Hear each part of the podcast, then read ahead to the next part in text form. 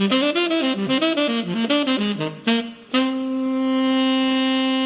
WAMU 88.5 at American University in Washington, welcome to the Kojo Nnamdi Show, connecting your neighborhood with the world. It's Tech Tuesday.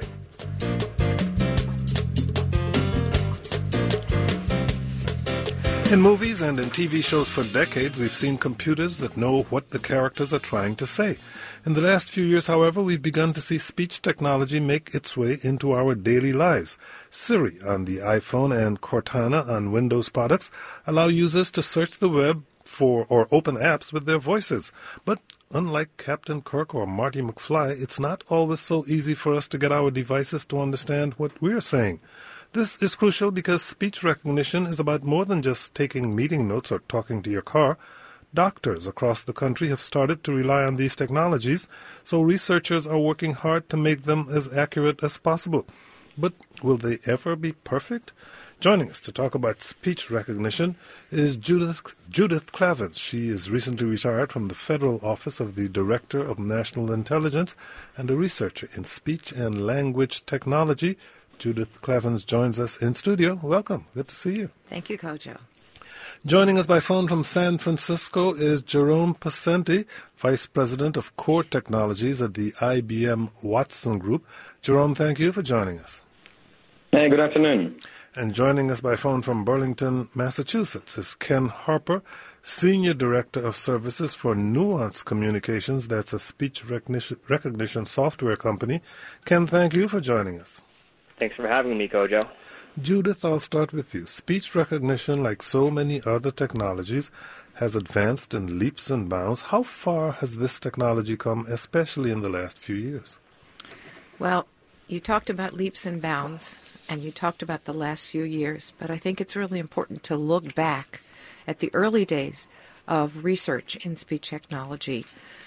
Most of the research started in the 50s and 60s as we started to begin to work more effectively with large compute, which what was then large compute uh, capabilities. And things have really escalated, particularly over the last three to five years, as you note. So, more computers, more compute power, not more computers, more compute power, and an extraordinary advance in the development of deep technologies, machine learning, deep neural nets, and other methods which have enabled us to really move forwards in the area of not only of speech recognition but of and understanding answering questions really being able to sift through large amounts of data and come up with coherent answers. That's been exponential in the last 3 to 5 years. So over a course of 4 to 5 decades we were moving ahead in a way quantitatively and then took a qualitative leap over the course of the last 5 years or so in my opinion, what's happened is that many different fields, advances in many different fields have come together. So I was working in cognitive science areas as well as in technology, which was unusual in the 80s. And then what happened is that people, for example, working in question answering, um, if you ask a question, you need to know the intent of the person ans- asking that question. So you not only need to know what are the words saying, like where is the tank? You need to know whether the intent of the person is in a pet store if they're looking for a fish tank, or whether they're in a war and they're looking for a certain type of tank. You need to know the context, you need to know their intent, and you need to know much more than just the words. And so people have in different fields have been coming together. The engineers working on the words, this converting of the sound into words, and then people working in um, cognitive science and human factors and other areas psychology have come together now. And that's it's really the confluence of many different research areas that are now coming together if you have questions or comments for us, give us a call at 800 433 8850. Do you see yourself using more voice command technology in the future? Have you had frustrating experiences with Siri? 800 433 8850. You can send email to kojo wamu.org. You can shoot us a tweet at Kojo Show using the hashtag TechTuesday or go to our website, kojoshow.org. Join the conversation there. Jerome Pesenti, if one speaks clearly and uses a specific set of commands, today's voice command software will have an easier time understanding what one means than if someone speaks like you and I would normally do. What makes natural language processing so difficult? Well, there are different aspects, right? Uh, one is you're talking with speech here, the voice, right? Uh, and you're listening to me right now. I have an accent, right? So when I talk and I say certain words, they sound quite different than when you are saying them, right? So the one problem is that speech and language usually is ambiguous, right? And there's not just one way to say words. There's not one meaningful word. So it's this ambiguity that really makes the problem really difficult.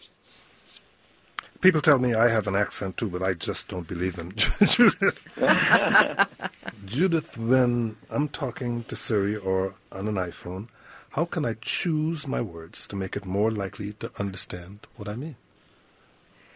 Well, this is a problem. Siri, Siri, like other speech recognition systems, trains over time. So the more you use it, the better it will get in understanding you. But since all of recognitions, all the recognition systems that are around have to be trained on whatever is the average, and no one is an average, then there's really nothing you can do but keep just keep being patient.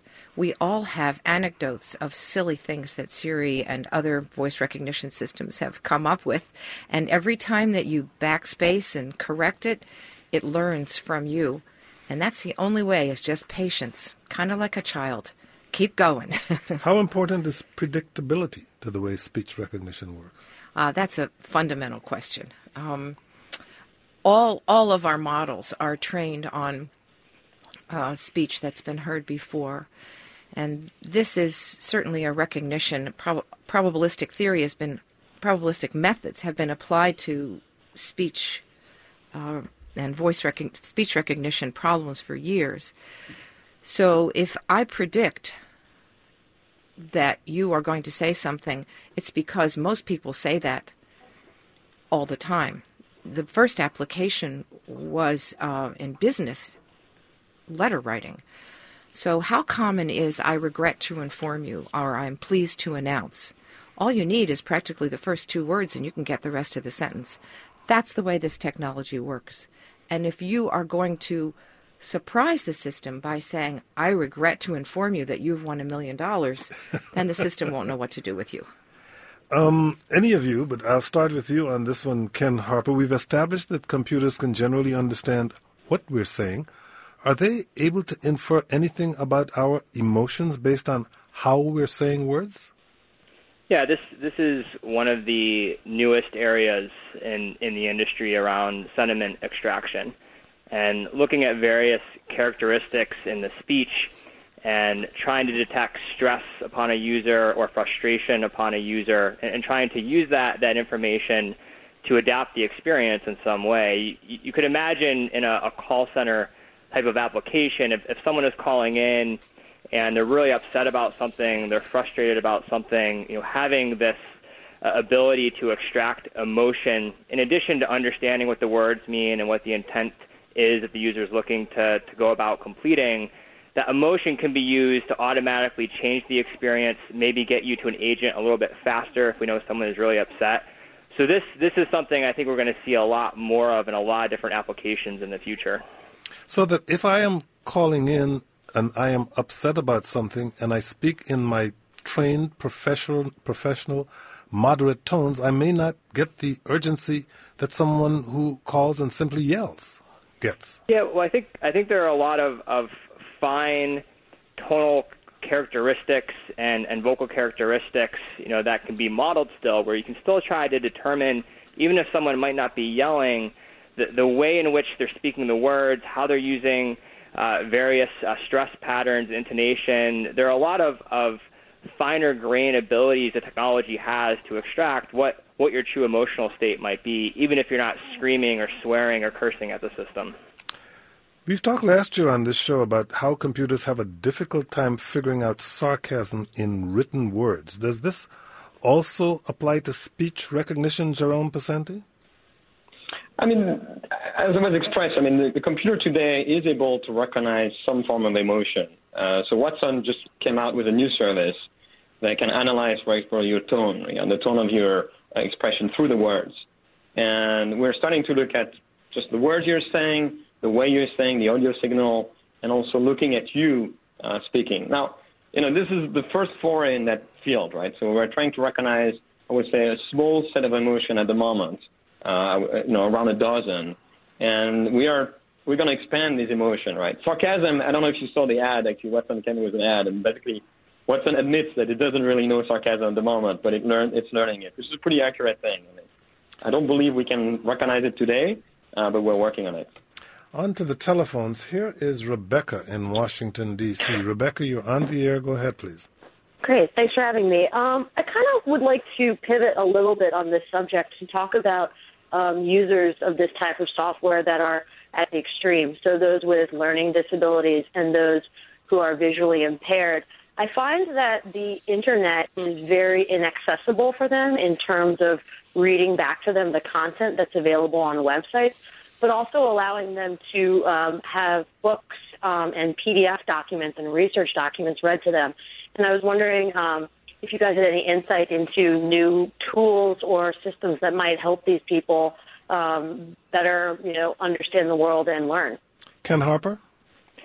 Yeah, that's that's a great great question. I think what's what's exciting about what we can do for the accessibility market is all the technology today is there. We have text to speech, which can do a, a great job of taking any piece of free-form text that could be on a web page or within an application on a mobile phone and automatically synthesize audio and synthesize the audio output so someone knows what they're looking at even if they're not able to see it. Uh, they can actually hear those those words being read back to them. Where I think the industry needs to go a little bit, though, to address full accessibility is, is finding more uh, partners and application developers out there that can take this technology that's been advanced quite considerably over the last few years and work on applications that are specifically targeted targeted for accessibility purposes. And I think that historically has been a bit of the, the missing piece. Judith English. And thank you very much for your call, Rebecca. Judith, English is a language spoken differently by lots of different people who say words in a number of different ways. Jerome brought this up earlier. How does voice recognition grapple with the issue of accents? Not very well. Not very well. If you're trained on a particular accent, then you can adapt to it. You might know that there are settings inside your system that you can pick for British English or um, I don't know if um, uh, there's Jamaican English. I have no idea. Um, I doubt it. But um, there are settings, and also a system will train to your, um, you know, it'll adapt to you, as I said before, over time.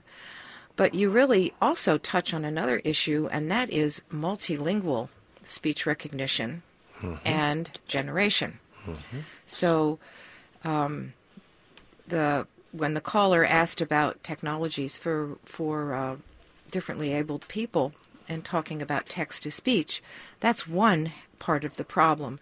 Voice recognition and speech recognition for different languages is another part of what's going on in the world, and it's really revolutionizing how we're able, able to enter into a global uh, dialogue with other people. Because all languages have nuance, don't they? I mean, people Absolutely. who speak Spanish, people who speak French, depending on where they come from, they speak it with different accents. They have different accents and absolute different nuance. So, for example, my English of Washington, D.C. or New York is very different than the English from Michigan. The vowels are completely different, and my sense of humor will be different. So, for example, going back to the issue of of trying to discern what is the mood of someone if there's a caller system. If I come from Michigan, my tone is going to tend to be more flat and less emotional than if I'm from New York City. And I think you Ken imagine what that might sound like. can your company, speaking of nuance, is called Nuance Communications. It offers services in over 40 different languages. What are the challenges of making this software work across different types of languages? Yeah, I think uh, a lot of it comes down to uh, being able to get enough data that's really representative of a specific population uh, or a specific task domain that you're looking to support. Uh, our approach has always been uh, to take a, a, a data-driven data collection approach for getting uh, enough representations of how people are speaking, both the, the acoustic aspects of speech as well as the language aspects of speech, such that we can train models and, and start to automatically infer what someone's looking to do, even if someone that's talking to the system and how they're talking and, and words they're using may not necessarily be captured in the data itself that we used for, for training. And I think that really has been one of the, the bigger advances in the technology of the last couple of years, taking statistical approaches, finding ways to reach inferences about what people are looking to do, even if that exact data and exact language patterns aren't necessarily in what you use to train the models. On to Daniel in Reston, Virginia. Daniel, your turn. Hi, Coach. Hi, guys. How are you all this afternoon? Doing well. Glad to hear it. Um, so I, I, I'm a bit of, neo, of a neophyte on this, but I'm kind of curious as to where um, the distinction lies between uh, Siri and Cortana and uh, a simulated intelligence versus um, a virtual intelligence, which is what I understand to be a bit more predictive, and sort of what the uh, the technological bridges need to be there, rather than say Siri, which focuses predominantly on things like uh, speech recognition patterns, uh, geolocations, and then inputs that you put into your phone. Whereas, say, virtual intelligence might be able to, uh, you know, guess based on, you know, would it be, say, uh, you know, your Apple Watch or Google Glass or something like that, and being able to take in uh, different environmental uh, factors to figure out what you're trying to do or what you're hoping to do next. And then from from there, how far until Skynet? I guess is the follow up. Judith, care to respond? That's a kind of a very broad question. Really I'm not quite sure where to start with that. Quite frankly. the frankly. relationship between speech recognition and virtual intelligence. Well, both of or difference the many the many systems that are out and about, and of course we're talking about Cortana and Siri are the mo- most well known, but there are others. Are all dealing with not only the narrow problem it's not a narrow problem, it's a deep problem of speech recognition, that is to say, recognizing the words. But what is your intent? What is your state of mind? And how can I intelligently provide an answer? So that's the whole push to Watson, and there's a lot of research going on at Google and other areas in virtual intelligence. So we really need to make a distinction between the speech recognition, which is the literal part of taking your audio sound and translating that into words, and then what that all means. You've just taken that to our next question, which has to do with Watson, as a matter of fact. but first, we've got to take a short break, and when we come back, we'll continue this conversation on Tech Tuesday on speech recognition technology, encouraging your calls at 800 433 8850. Are you a keyboard cord cutter? Do you rely on speech recognition in your everyday life? 800 433 8850. You can shoot us a tweet at Kojo Show or email to kojo at wamu.org. I'm Kojo Nnamdi.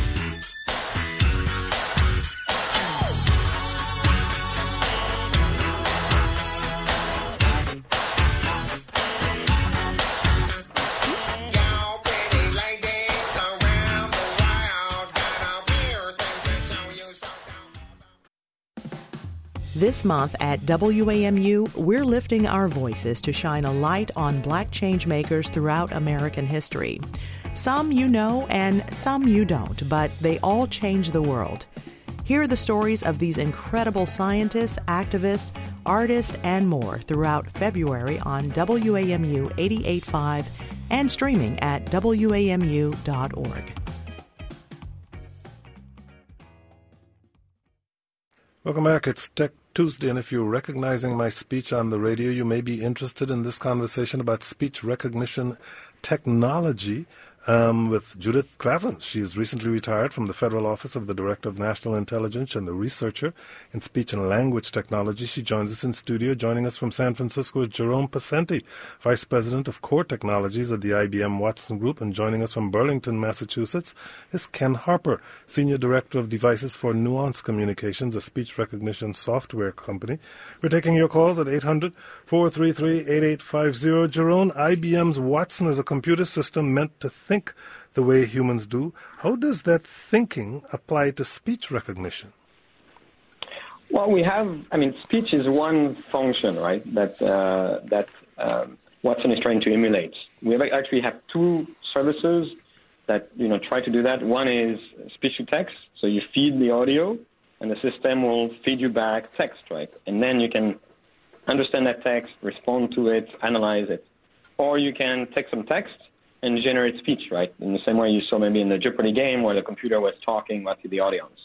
So those are the two key pieces that allow basically interacting with Watson, which has a broader set of capabilities through through voice and receiving the response through voice.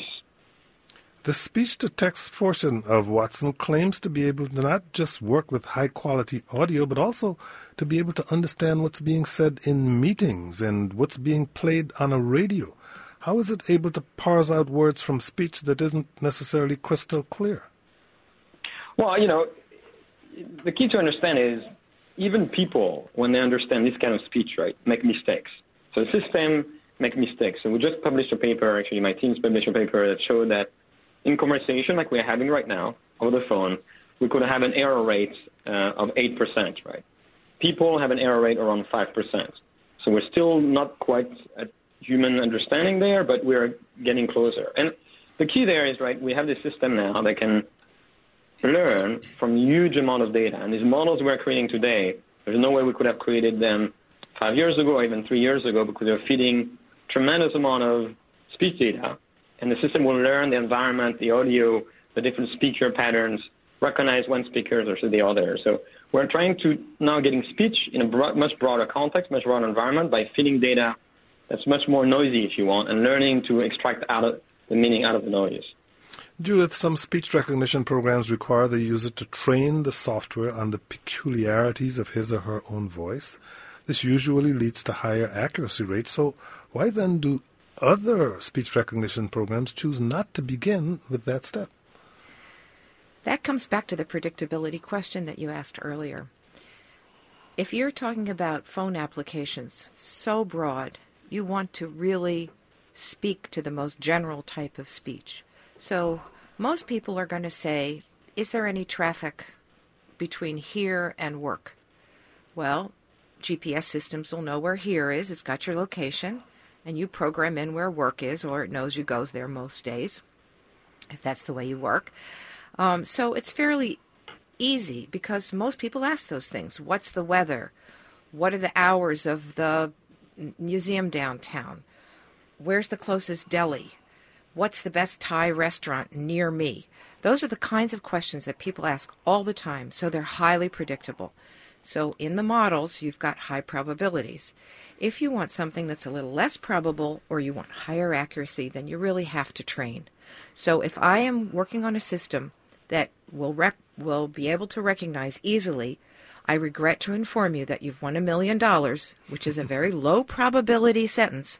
If I want to raise that probability, then I've got to train that system to recognize it. There is no other way. Repeat, repeat, repeat.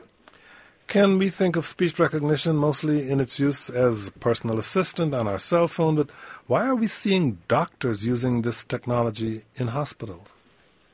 Yeah, well, speech really is a, a general purpose technology that has many applications, and you know the goals are one and the same as far as how can speech make us as, as humans, both inside the workplace as well as outside, more productive.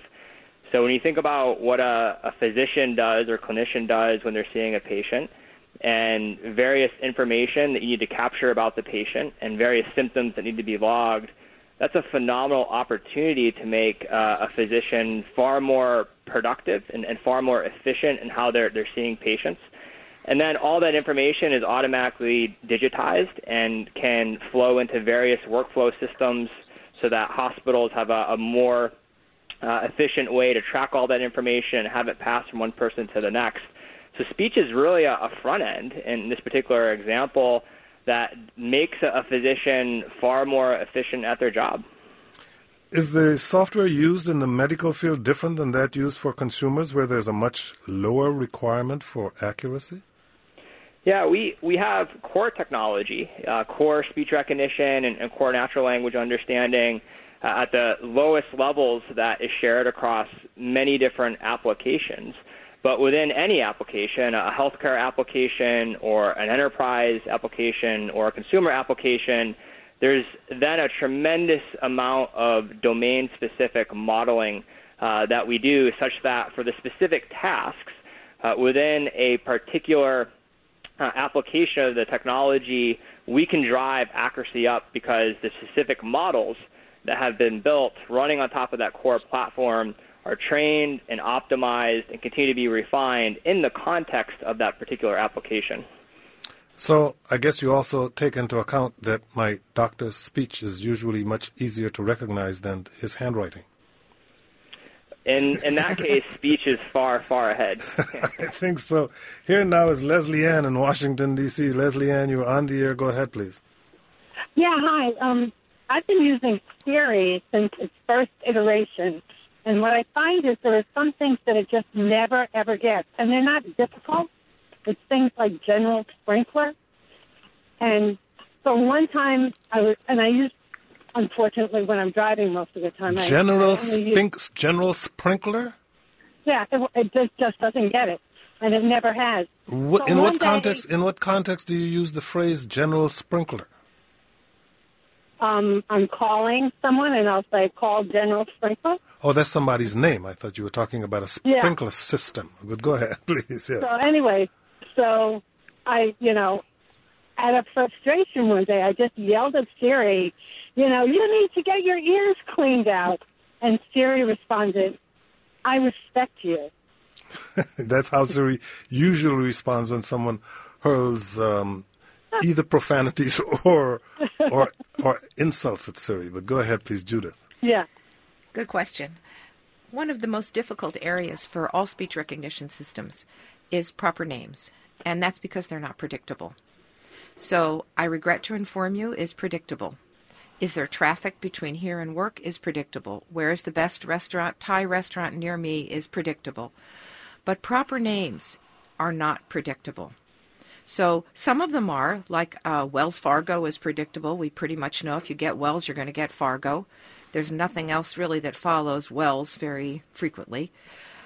But uh, proper names of all sorts are very, very ha- hard. I don't even know what happens when you try Kojo Nnamdi. Maybe somebody out there can try it. Oh, we've tried it over and Oh, over. you've You'd tried be it. amazed at the responses that you get. There you go, because those are proper names. And in fact, in some of the field experiences when I was working in government applications of of uh, speech recognition systems, what people tend to use them for, particularly in dangerous situations, uh, for for um, you know, like at the in in the earthquake in Haiti, for example, the first thing people ask is, "What is your name?" and the names are not recognized very very easily. So you're really pointing to a fundamentally difficult problem.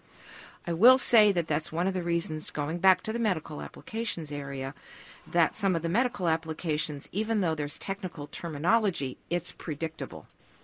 So that's why that works well. When you say my name, a lot of the, a lot of times, speech recognition thinks you're looking for a city in Normandy, but that's another That story. That sounds nice. Here is Carl in Silver Spring, Maryland. Carl, you're on the air. Go ahead, please.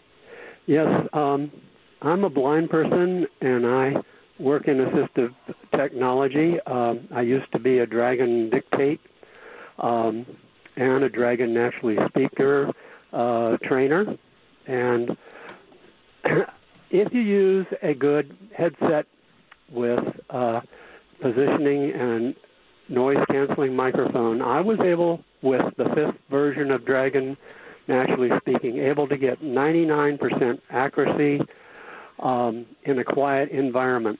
Um, and uh, that is uh, a system that, that works on only using uh, the word before the word that you're actually trying to recognize, as well as the recognition algorithms for that particular word um, to, to do the recognition accuracy. So a lot of the problems have to do with what is the signal to noise ratio, uh, what is the intelligibility uh, based on what kind of noise you're being interfered with, and also uh, what is your recognition vocabulary.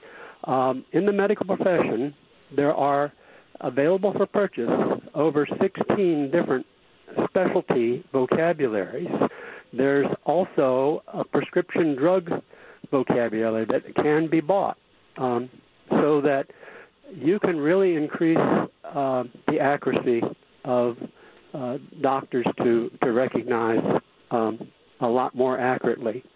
Uh, what I wanted to suggest is what has Nuance done with the IBM uh, recognition system that used both the word before and the word after the word that is being recognized to figure out the context and then predict more accurately the word because that by far is much more accurate than just using the word before. What does Nuance have to say about that? Um, first, you, Ken Harper. Yeah, well, there, there are a couple of, of good points there, but just to address your, your last question, so what you're talking about really is, is language modeling and what we call n-grams. And when we create a model for language for speech recognition purposes, you're very much right that the word that comes before and the word that comes after something that's getting recognized is taken into consideration when we're trying to compute a, a final probability for a sentence that's recognized. So that's exactly how the technology works, and that's one of the reasons why we've been able to uh, get such a high level of accuracy is, is through language modeling uh, and the use of sentence patterns and, and n-grams is the technical term uh, of looking at combination of words that tend to get used together uh, in a sentence or a specific domain. Uh, and language modeling is exactly how those n-grams get, get modeled within uh, the language uh, training techniques that we use. So that's very much on point how we've been able to drive up accuracy uh, over the years. The, the other thing that I just wanted to say quickly, because it was a very, very good point, you can have the best speech recognizer in the world, you could have the best natural language understanding technology in the world, but if you don't have a way to capture the audio and suppress some of the, the noise in your environment – and really try to accentuate the signal coming from the speaker, uh, a speaker in a room or a speaker talking to a device, then your speech recognizer is going to continue to, to struggle a little bit. So a big part of how we make this technology work really well is audio acquisition and canceling out noise in your surrounding and trying to send the cleanest energy coming from a user that's actually speaking to the speech recognizer, which then goes to the natural language understanding engine. And thank you very much for your call. I should mention that Ken's company, Nuance Communications, produces Dragon Naturally Speaking, which is one of the most popular speech to text softwares on the market. But, Carl, thank you very much for your call. You too can call us at 800 433 8850 if you have questions or comments on speech recognition technology. Jerome, IBM allows developers to create apps using IBM Watson's speech to text abilities. How important is crowdsourcing to the future of how we use speech technologies? Well, as you mentioned, we have actually now a set of services uh, in the cloud that any developers or researcher or students or companies can use, you know, to compose apps. Uh, one of these services is speech to text. And the critical piece of the service is that they're going to learn from usage. So when you use some of these services around language, around speech, even around vision, the usage pattern that you get from people, you know, when, as they use it, they tell you what they're trying to do with it. It is really, really important. I wouldn't call it necessarily crowdsourcing. There are specifically crowdsourcing techniques that we also use when we need to annotate data or get some specific input.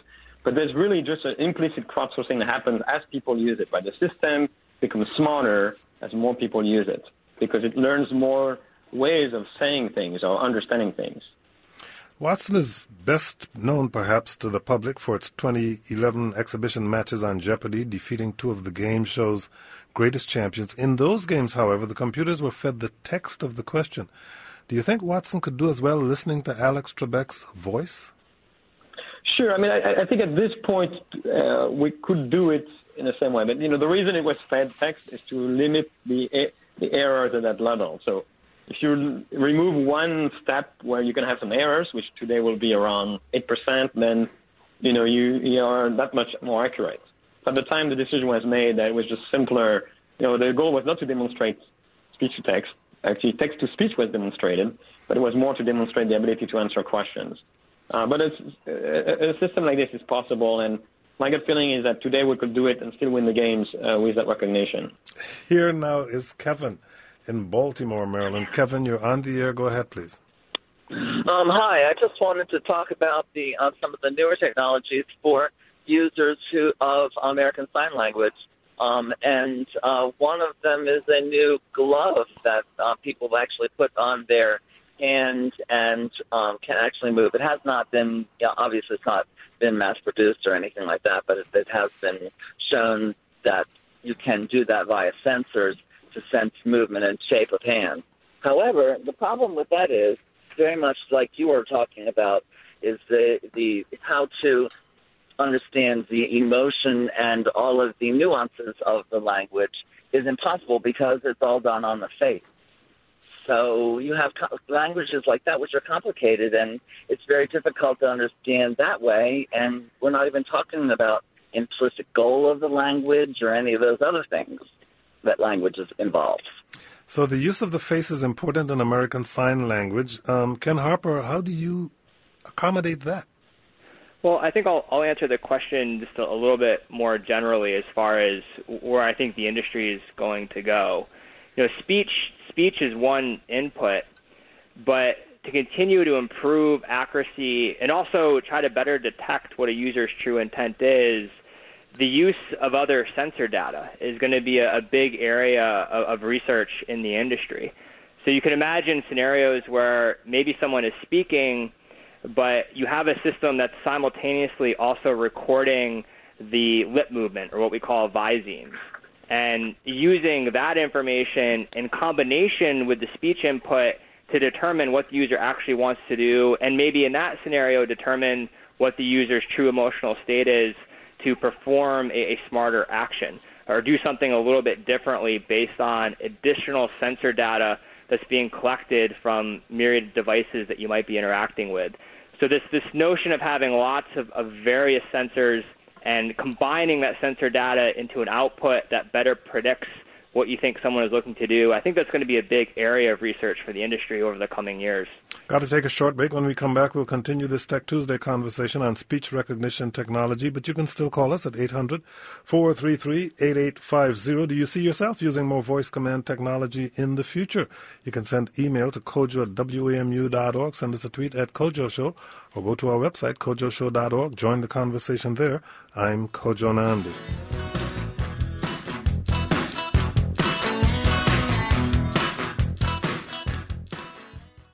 It's Tech Tuesday. We're talking speech recognition technology with Ken Harper, Senior Director of Devices for Nuance Communications, which is a speech recognition software company. Jerome Pesenti is the Vice President of Core Technologies at the IBM Watson Group. And Judith Klavans is recently retired from the Federal Office of the Director of National Intelligence. She's a researcher in speech and language technology. Judith, can the advances in voice control technology have apparently been great for seniors and for the disabled? How have we seen speech recognition improve accessibility? First, you, Judith. One of the one of the core questions to ask is how does voice recognition, speech recognition, work for the aging voice? Your vocal tract changes, and here's the good news: it works. So there appears to be no changes between uh, the accuracy of recognition from children to middle-aged people into aging, because we can you know an aging an aging voice sounds different. Mm-hmm. we know that. We humans know that. Um, and how does how does our how do our technologies uh, adapt? And they're perfectly fine. So that's the good news. The other piece of good news is that mo- as more and more applications are being developed particularly through open platform opportunities more and more uh, applications for seniors are being developed. So it's really increasing our ability to become, to continue to be mobile and functional as we age and perhaps lose some of our physical capabilities, but the mind is still just fine. On the issue of accessibility, Ken Harper, allow me to go first to um, Doris in Arlington, Virginia. Doris, you're on the air. Go ahead, please. Yes, thank you. Um, I work for um, a Center for Independent Living, a community resource center for people with disabilities, Independent Center of Northern Virginia, and um, there are several in the area. And um, we help people with disabilities um, acquire assistive technologies, including speech recognition and other um, advanced technologies.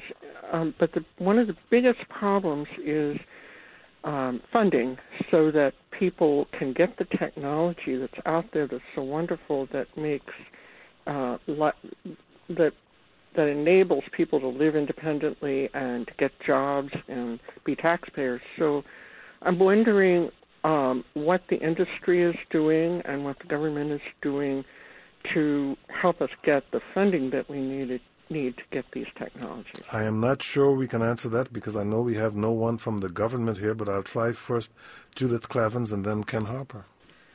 Well, I do know that there are more and more programs, and many of them funded through industry, that the government is working on to help test these technologies so that they can be inserted.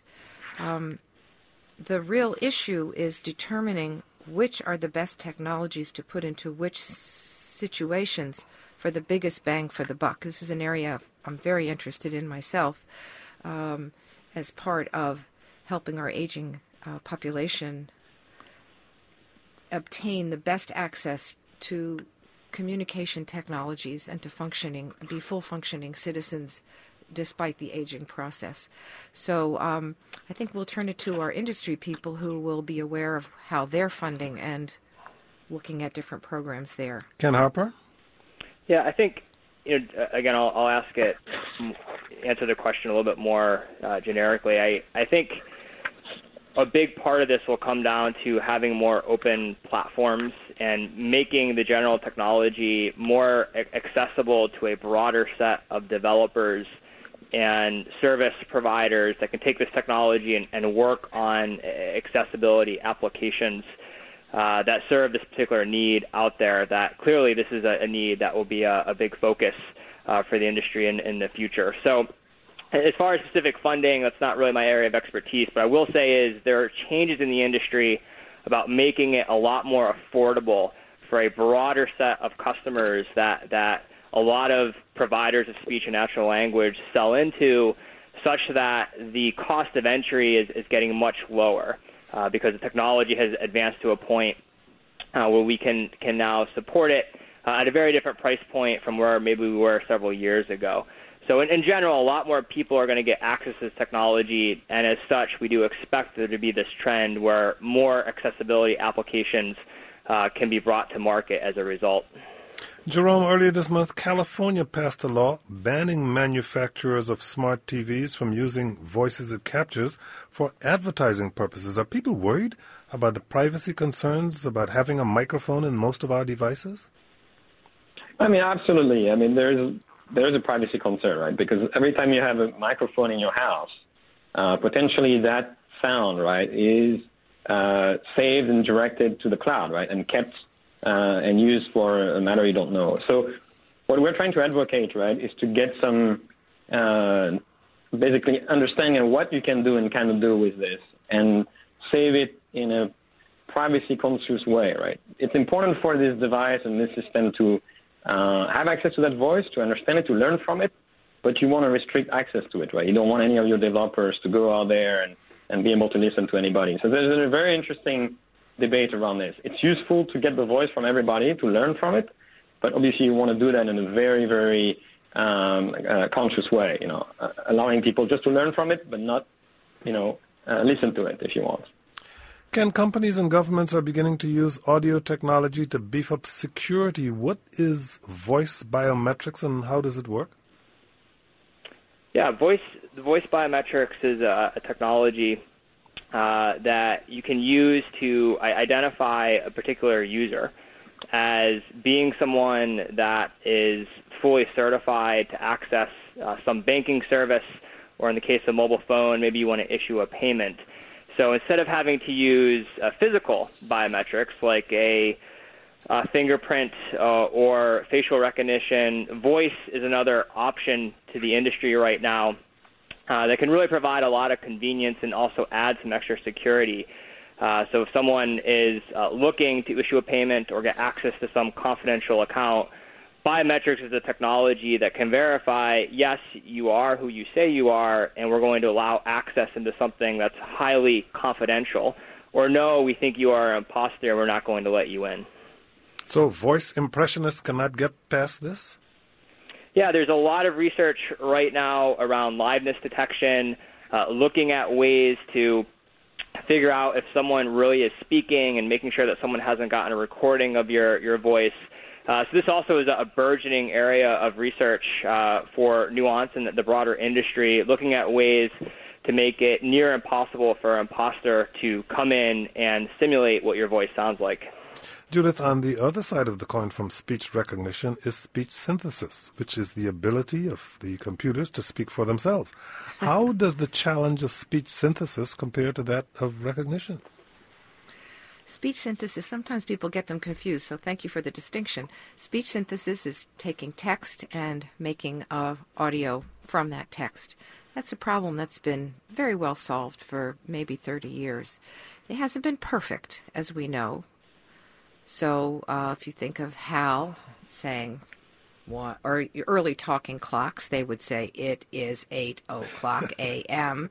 Does not sound very natural, but the solutions in more fluid and speech have really been extraordinary. I, I really think that text to speech is a is a pretty much a solved problem. Here now is Bob in Silver Spring, Maryland. Bob, your turn. Hi, thanks for taking my call. Um, and I'm, I, the uh, person who answered my call helped me phrase the question a little bit. In the broadest sense, I'm wondering if there aren't ways that uh, with speech recognition we can't train the speaker so the speaker's better understood. I mean, with, with all kinds of modern technology, computers and texting and everything, with emoticons and with spell check, you get a list of words, and people get trained how to use modern technology. So, for one of some of the examples you had with proper names, if people learn to say, "I want to talk to the man named Kojo Nnamdi," that might get you further. Or if with the fish tank and the military tank, something came up with options of what kind of tank do you mean to clarify it, we could maybe train speakers to interact better with the speak recognition software and I'll take my answer off uh, or comments off the air. Thanks. Is that similar, Judith, to the challenge of getting us to use the metric system more frequently? uh, it's actually harder. Uh, so much experimentation has been done. The the caller is exact right on the mark. If we could only train us as people. to use technology differently, well, the technology would work better. better. And there's no question about that. Um, two points come to mind uh, research has shown that people have no patience in training. So the patience with errors is greater than the patience with training. So you're better off saying, oh, for goodness sakes, you're so stupid. You don't know that I'm asking for XYZ, you dumb Siri or dumb Cortana or whatever your name is, I don't know. Then you will have to train the system before you use it or what kind of what kind of bank are you looking for? The bank of a river or the bank for money? The, the, the caller is absolutely right. That would make things work ba- better. But we humans don't always go the way some humans don't go the way others would like. And here finally is john in alexandria virginia. John you only have about 30 seconds but go ahead please. I think my question is real similar when the lady's trying to call General Sprinkler, can't you know you give up all your permissions? Can't the computer say, "Gee, I think she's trying to call General Sprinkler because she said call General Sprinkler"? Just go into her address book and call General Sprinkler. Seems pretty easy to me. Well, you know, Ken Harper, for decades, science fiction has painted a picture of perfect speech recognition. We don't see Captain Kirk repeating words to get them better understood. Will we ever get to a point where our devices, our phones, will not only be able to one to get 100, they won't only be able to understand us 100% perfectly, but give us back the response we want to get? I think the industry will continue to move in a direction of, of getting to a point where, for specific tasks that you're looking to complete, the accuracy is, is very comparable to what you would get if you were speaking to another human. And I think this, this point was made earlier, but human to human conversation right now and the ability to understand and interpret what someone is saying to you is, is not 100% there are times when errors are going to be made. And I think speech technology and natural language understanding will follow the same the same trend. We're just about out of time. Ken Harper, Jerome Pesenti, Judith Klavans, thank you all for joining us, and thank you all for listening. I'm Kojo Nnamdi. WAMU 885 is your listener supported NPR news station in the greater Washington, D.C. region. You can support the Kojo Nnamdi Show and all the regional coverage you value by becoming a member today. Click the donate button at WAMU.org and thanks.